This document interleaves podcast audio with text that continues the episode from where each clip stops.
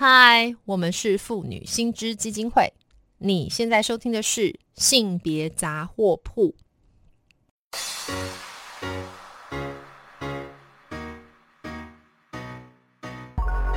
从生活看性别，与你分享生活中的性别故事。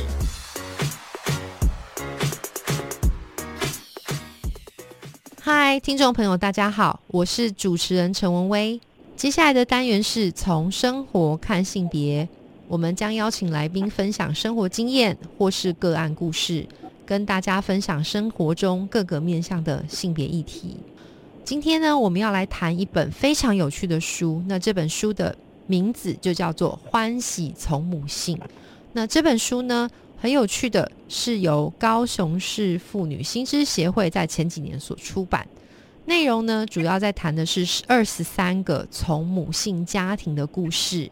那今天就这本书以及它背后的性别意涵呢，我们非常荣幸邀请到的是高雄市妇女新知协会的理事彭衍文彭理事。那彭理事呢，他同时也是中山大学公共事务管理研究所的教授。我们今天很荣幸邀请到彭教授来到现场，来跟我们听众朋友共同分享这个背后有趣的一些点点滴滴。Hello， 衍文你好。文薇好，各位听众朋友大家好。嗯，彭老师，衍文，我可以这样称呼你吗？对，今天很高兴哦，我我今天非常非常的期待，想要听你来谈一谈我刚刚提到这本《欢喜从母性》这本书。好，我知道这本书就是当初二零一六年由这个高雄市妇女新知协会所出版。我想要先来问，当初怎么会有这个构想要来编纂这本书啊？呃，我们这个这个书其实应该说是我们在脸书有一个俱乐部叫就叫做从母性俱乐部的社团哈、嗯，是里面的这个成员一起呃合著的，就是说有也是由我主编那、啊、邀请了我们总共有二十三位呃作者，二十三个家庭啦、啊、哈，嗯，来贡献出他们从母性的故事，那。这二十三个家庭里面有一些是子女从母性，就是我们生的小孩从母性。对，那也有一些是自己改母性，就是呃自己把自己的姓氏改了，好、哦， wow, 改妈妈的姓。对，那还有一些是这个比较超越的这个从母性的这个。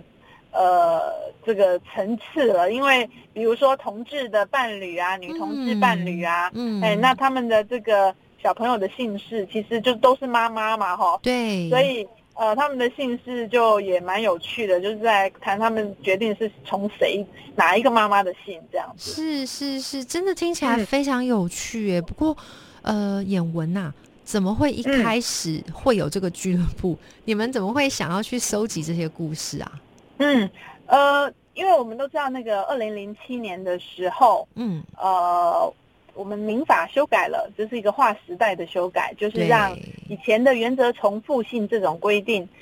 变成可以夫妻来协商你的子女要勾从母性或从父性嘛。是啊、呃，那我我其实就是其中一个受益者啊、呃哦，就是说，因为这个法令通过了啊、呃，所以我刚好二零零八年生了。我的第一个小孩，嗯，哦，那我们就跟我先生就决定，因为这个法令是很妇女团体很努力才让它通过，所以我们要实际来实践它。所以我们的第一个小朋友就是从母姓，我儿子是从我的姓。对，那那从其实，在那个那个过程当中，我们也开始跟一些呃，就是像监护权妈咪哈、哦、这样的团体，就是有一些女性离婚之后。想要把子女改成自己的姓，但是遭到很多法律上的这个法院上的这个呃，也不能说刁难啦，就是说就是有这个法令的阻碍，对不对？呃，法法法官总是会认为好像没那个必要哦，就判他们不准。好，就即便他们是小朋友的，就拥有监护权，对，但这个法官还是不准他们改母姓，就造成说，呃，他他要和他的娘家人养一个。呃，所谓外姓的小孩，呃、前夫的姓，对，对然后呢，前夫可能并不怎么样关心这个小孩，所以他们就觉得很痛苦。所以我们大概也就陪着他们这样子一起努力。那后来就成立，呃，后来我们有顺利在二零一零年又把这个对子女的姓氏的修改哈、哦，这个呃做了一些修法，好、哦，就是以前一定要对子女有不利影响，我们才可以改姓。那现在改成就是只要从子女的最佳利益去考量，你就可以申请改姓。所以这个修改之后，其实确实让很多拥有监护权的母亲呢，就比较容易，呃，从那个子女的利益来说，把这个能够改改掉这个父姓，能够改从他自己的母姓。是，我觉得刚刚也文在讲这件事情啊，背后就可以看到很多其实很细微我们可能理所当然的事情。因为我刚第一个反射是我其实没有好好去想过，就是我们的如果都是同呃同志们啊、呃、同志朋友们他们的婚姻哦，他们的这个姓氏是怎么来约定的？像您说都是妈妈，那这个怎么约定？这个是我从来没有想过的视角。那另外一个很有趣是，您提到说，哎，这个单亲的女性哦，她明明就是自己独立的照顾跟抚养这个孩子。可是假设说今天这个姓氏上面还没有办法有一种从己出的感觉，这想必这其实只是个象征，但是这个象征却对他们至关重大。我我从来没有这样想过这件事。不过我不想要这么严肃，我倒是很想要先来问问演文、嗯、因为演文刚刚就很轻巧带过去说，哎，当初呃在二零零八年，我也跟听众朋友分享咳咳我跟演文刚刚在节目开始之前才在聊，我的孩子也是二零零八年。其实我当时孩子去做这个姓氏登记的时候，我就已经也是受惠者。然后很巧，演文老师刚刚提到说，您的第一个孩子也是二零零八年出生，然后您很轻巧就带过去说啊，就是你们两个商量好了，然后就去从了您的姓。可不可以帮我们说一下这个小故事啊？这中间有没有什么样的一个冲击也好、oh, 或是挑战啊或什么的，可不可以跟我们听众朋友分享一下？是是，这个我们的其实从母姓的故事也有后来有被当时的中国时报有那个我的小革命的这个专栏稍微报道了一下。我可以偷问演文，这是小革命吗？这是就个人层次来说，家庭内的当然就是比较小嘛，因为它不是一个整个社会的，就是在家庭，但是就是在家庭内你要能够说服，特别是男方家的长辈啊，这个公婆能够同意，其实是很困难的。嗯、那所以我们当初呃。应该是说，从我怀孕的期间，我们就去沟通哈。那那当然，长辈们是很很反对呀、啊。呃、我要问的就是这个，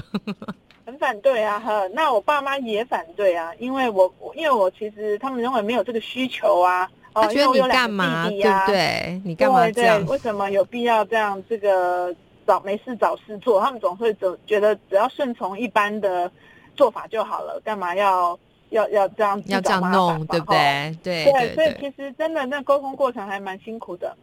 呃，那后来呃，我先生其实还蛮支持我的啦，其实这是很重要的一个力量，嗯、就是他去说服、嗯、呃他的爸妈，哈，就是说我们这个做推推动妇女运动这么久了，结果叫别人去做，然后自己没有实践，呃，会说不过去啊，哈。然后大概就是。透过各各种方式说服，那我们也做了一定的妥协哈，就是，是呃，我的儿子的名字哈，其实是取两个字、嗯、是，好，对，那呃，所以如果回到乡下的时候，回到我们这个夫家的时候，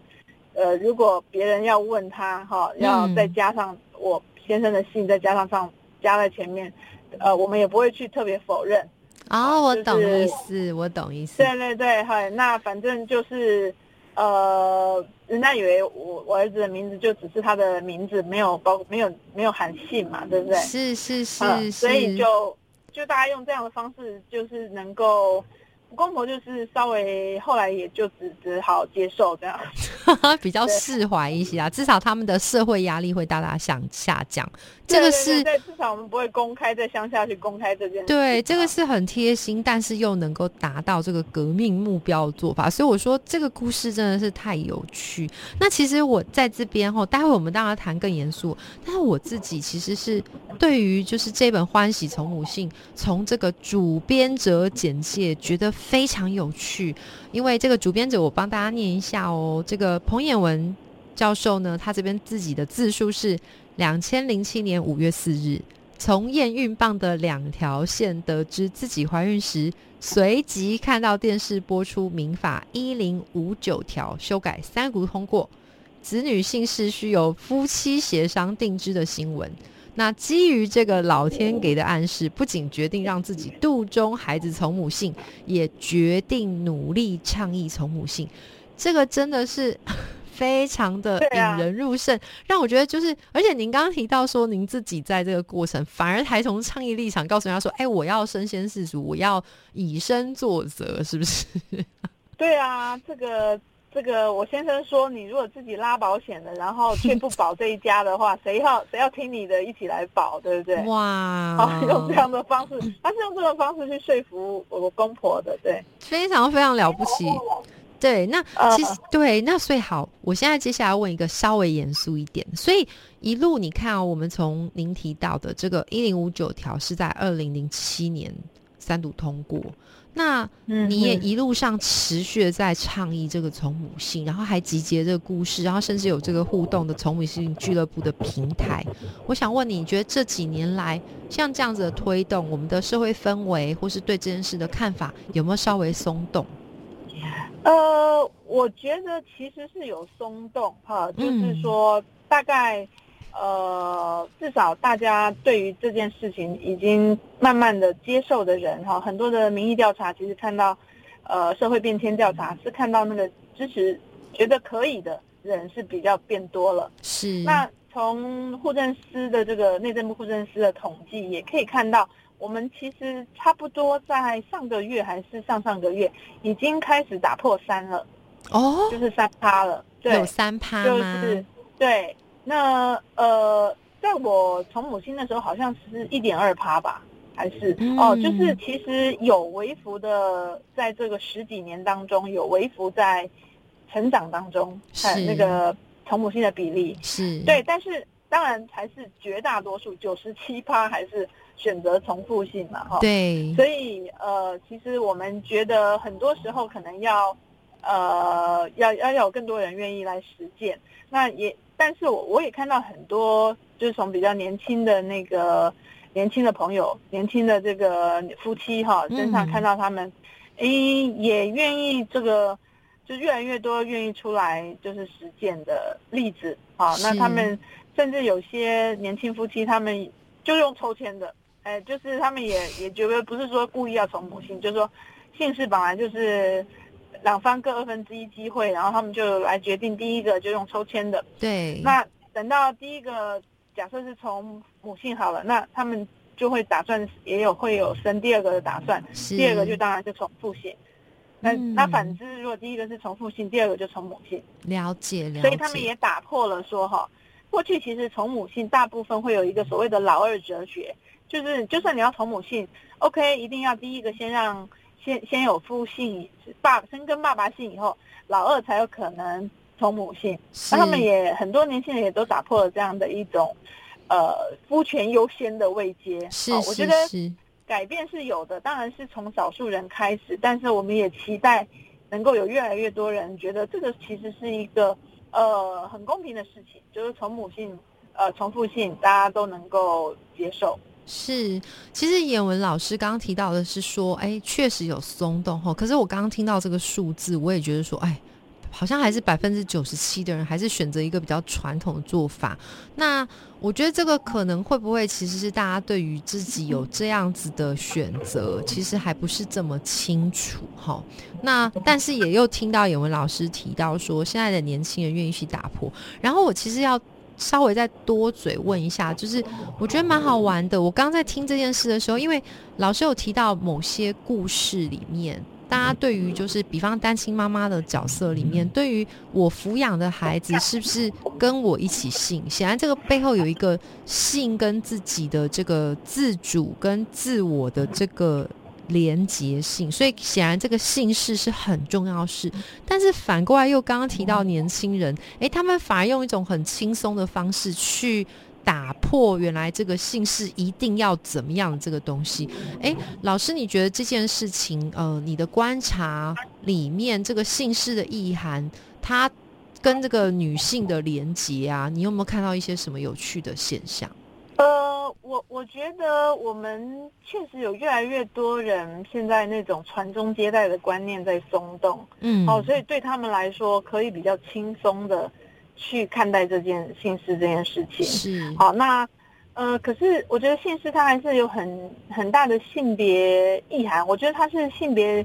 歧视、重男轻女很，很还是一个很很根深蒂固的一个元素哈，就是因为毕竟。多数传宗接代这个在华人社会一个很很重的传统，它还并不是还并没有完全被打破。对，所以其实华人社会还是有，呃，还是有人很希望能够传续这个他的家庭嘛，哈、嗯，家这个宗族啊、姓氏啊这样子。对。那如果说他们家生的是女儿的话，这个就会好像哇没有办法传下去，没有延续香火，我们就会认为。